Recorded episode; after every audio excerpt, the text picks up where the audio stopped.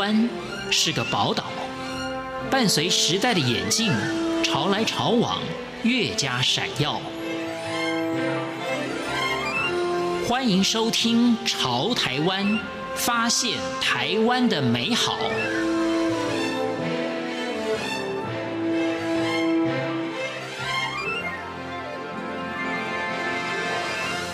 欢迎收听《潮台湾》，我是徐凡。对于蒙古，我们一般的印象是牧民逐水草而居，以及宽阔的草原。另外，在历史人物的成吉思汗，他有专门的守陵人哦。我们今天就跟着旅游作家游文汉一起去听听，感受一下。欢迎收听。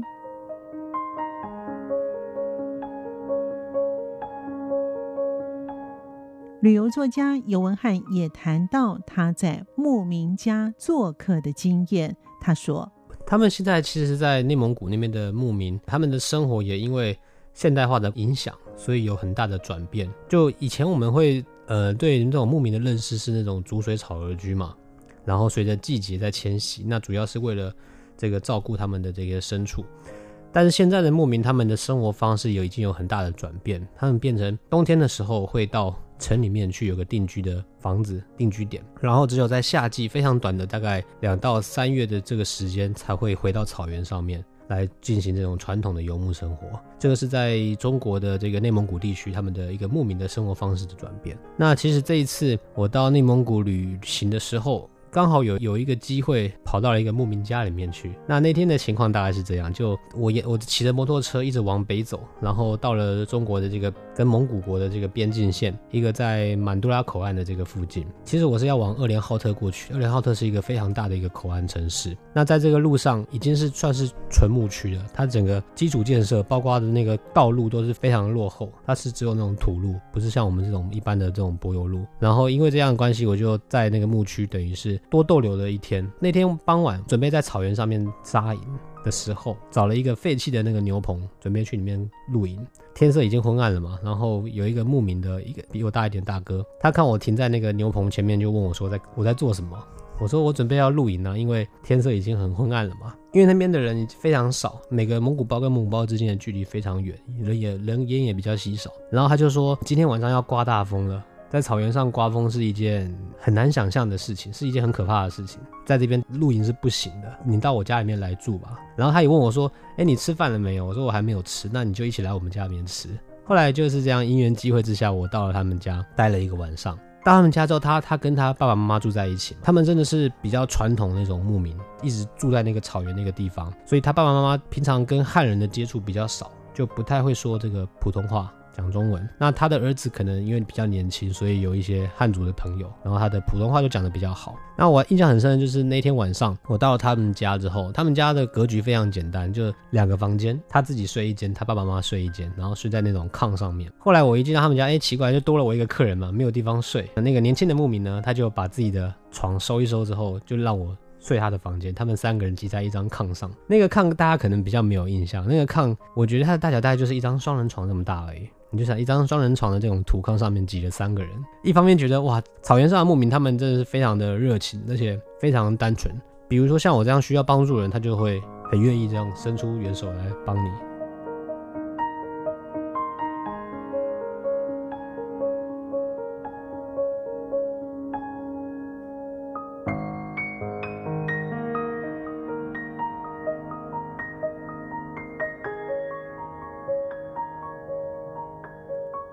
在蒙古的牧民区，尤文汉感受到大自然的魔力远远超过人类的力量。他说：“隔天早上起来之后，我发现，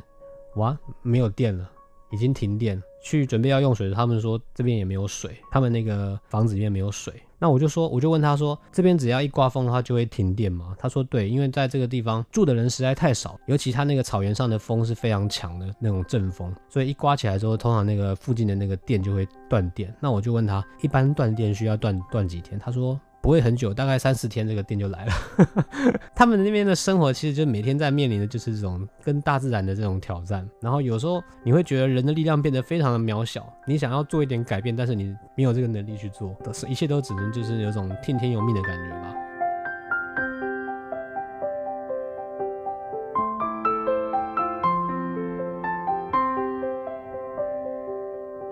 但是令尤文汉印象深刻的事情是什么呢？他说：“他们那边其实主要的人口实在太少，一大片的土地上面就只生活了几十户人家而已。那我就好奇问他们说，平常他们的物资从哪里来？他他他就告诉我，他们大概通常一个礼拜会可他们是骑摩托车，骑着摩托车，然后大概骑两三个钟头，我说的那个城市里面去买，就是一次就买一个礼拜的要用的这个蔬菜、水果这些物资。”然后再回到那个他们的草原上的定居点，所以大概的生活是这样子。另外一个令令我印象很深的就是那天我们在吃午餐的时候，家里面没有水了嘛，也没有那个也没有电，因为前天晚上刮风的关系，所以那个气温降得非常低。因为刮风的关系，大概气温都到了零度左右，所以那个那个是比较难以想象的气候。后来那天早上起来，他们就开始准备要继续烧那个煤，把房子里面加热，就在那个灶。煤灶上面做煮饭，那一餐饭非常简单，它就是一碗米饭，然后上面就简单的那个青菜跟肉丝而已。但是这一这一餐真让我这辈子是没有办法忘记的，就是在这么样刻苦跟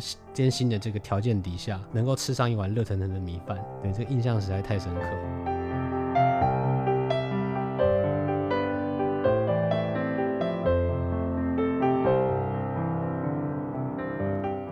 牧民对于水的珍惜与尊重，尤文汉也描述了在牧民家的生活。他说，在他们家要洗碗嘛，大家知道那个，其实牧民他们对于水的资源是非常珍惜，而且是很尊重的。蒙古人他们是不会在河边直接洗澡或者是洗衣服啊什么的，他们的河是非常非常尊敬的，而且这个水资源，他们认为水水是要保持它这个很干净纯洁的这个状态。他们通常是生活习惯是这样，在草原上扎营的地点会靠近水源，但是又不会在水源旁边。通常我们会想说，哎，我就在水源旁边，不是很方便吗？我要取水，然后要用水的话都很方便。但是他们因为对于水的这个资源有这个意识，有这个保护的这个观念，所以他们通常都会在离这个河流的边上大概有一公里、两公里的距离，保持这个距离。然后我在他们家要准备要吃完饭要洗碗的时候，是这辈子还没有感感觉到这个水是这么珍贵的一个资源的一次经验。洗碗的水是早上就是洗洗漱完那个脸的时候留下来一盆水，我们通常洗完脸那个水就不要了嘛。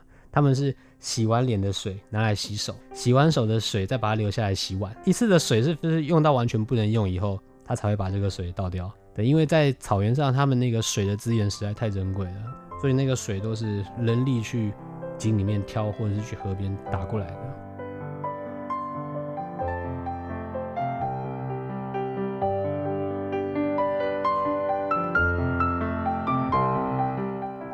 牧民的生活真的以大自然为伍，才会发现住在台湾的我们真的很方便。尤文汉说：“但是现在牧民其实他们的游牧的方式也有点改变，他可能会在一个定点进行游放牧，而不会像传统的会一个点一个点一直这样移动。所以他们在定点这个地方的话，就会有一个水泥房，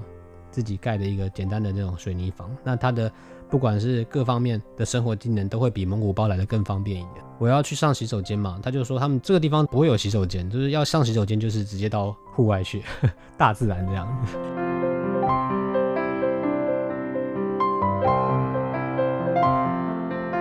我们一般印象是牧民逐水草而居的生活，然而真实的状况是如何呢？尤文汉说：“像比如说在蒙古国那边的游牧文化还是保存的比较好的，他们那边的牧民还是比较维持传统那种，就是逐水草而居的生活，会住在蒙古包里面，然后会一直搬，一直搬，一直搬。但是在内蒙古地区，其实。”现在内蒙古的草原已经非常少，而且牧区也比较少，因为人为开发的关系，所以大部分的牧民已经不是在过那种传统的游牧生活，它比较是属于定居，甚至是那种盖一个那种围栏，然后圈养的这种牲畜的这种方式。在内蒙古的蒙古族，他们的生活跟蒙古国的蒙古族又有很大的这个差异，因为基础建设的关系，因为生活习惯的关系。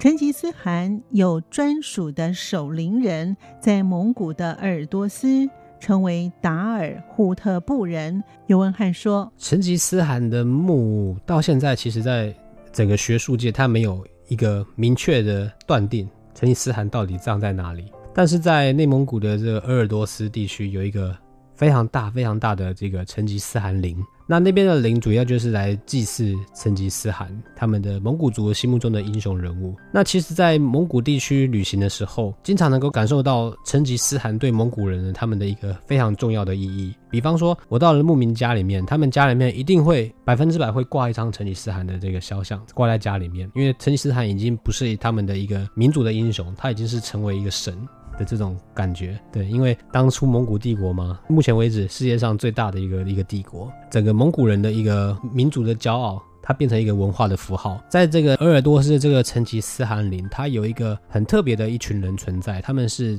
蒙古人的这个达尔扈特部，达尔扈特人。这一群人呢，他们的主要的职责。就是世世代代在成吉思汗陵做一个守陵的工作，他们不需要像我们要去上班或干嘛，他们的工作就是专职的守陵，守护这个成吉思汗陵。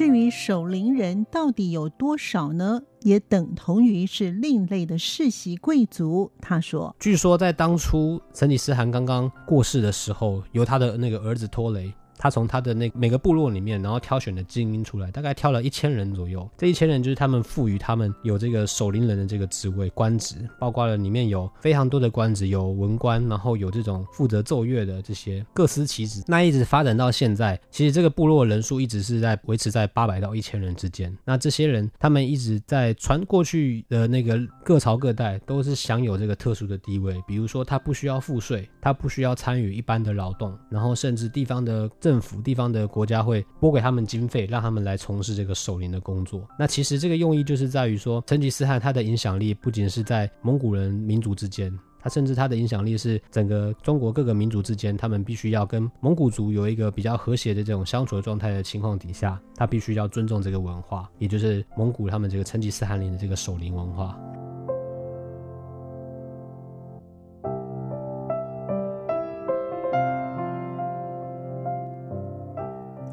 在历史上，成吉思汗是唯一攻到黑海的战将。他对于蒙古族为何如此重要，以及他们为何如此的敬重成吉思汗，尤文罕说：“他们这个的传承大概是这样子。他也不是说我一般的人想要过去，或者是一般的蒙古人说我要来担任这个守陵人的职务就可以。他一般是由世代家传的，就比如说父亲再传给儿子。”儿子接受这个工作的时候，再往下传，是这样一直传承下来的。蒙古的部落非常的复杂，现在目前在中国生活的蒙古族一共有四个部落，还包含了这个新疆的维拉特蒙古。当初成吉思汗他一个伟大的原因，就是在于说，草原上以前的生活是一个部一个部一个部的嘛，各个部落可能有数十个甚至上百个部落。那成吉思汗的伟大之处就在于他一个人统一了这个整个蒙古草原的部落。他把你，因为我们现在想象草原上面那种生活是经常是居无定所的，那每个部落你要把它连接起来是非常困难的。因为成吉思汗他做到了这件事，他把整个蒙古蒙古人蒙古族他们成为一个统一性，提升了他们之间的那个团结跟他们的统一性之后，然后让那个蒙古他们有各个明确的这个分布的概念、部落的概念。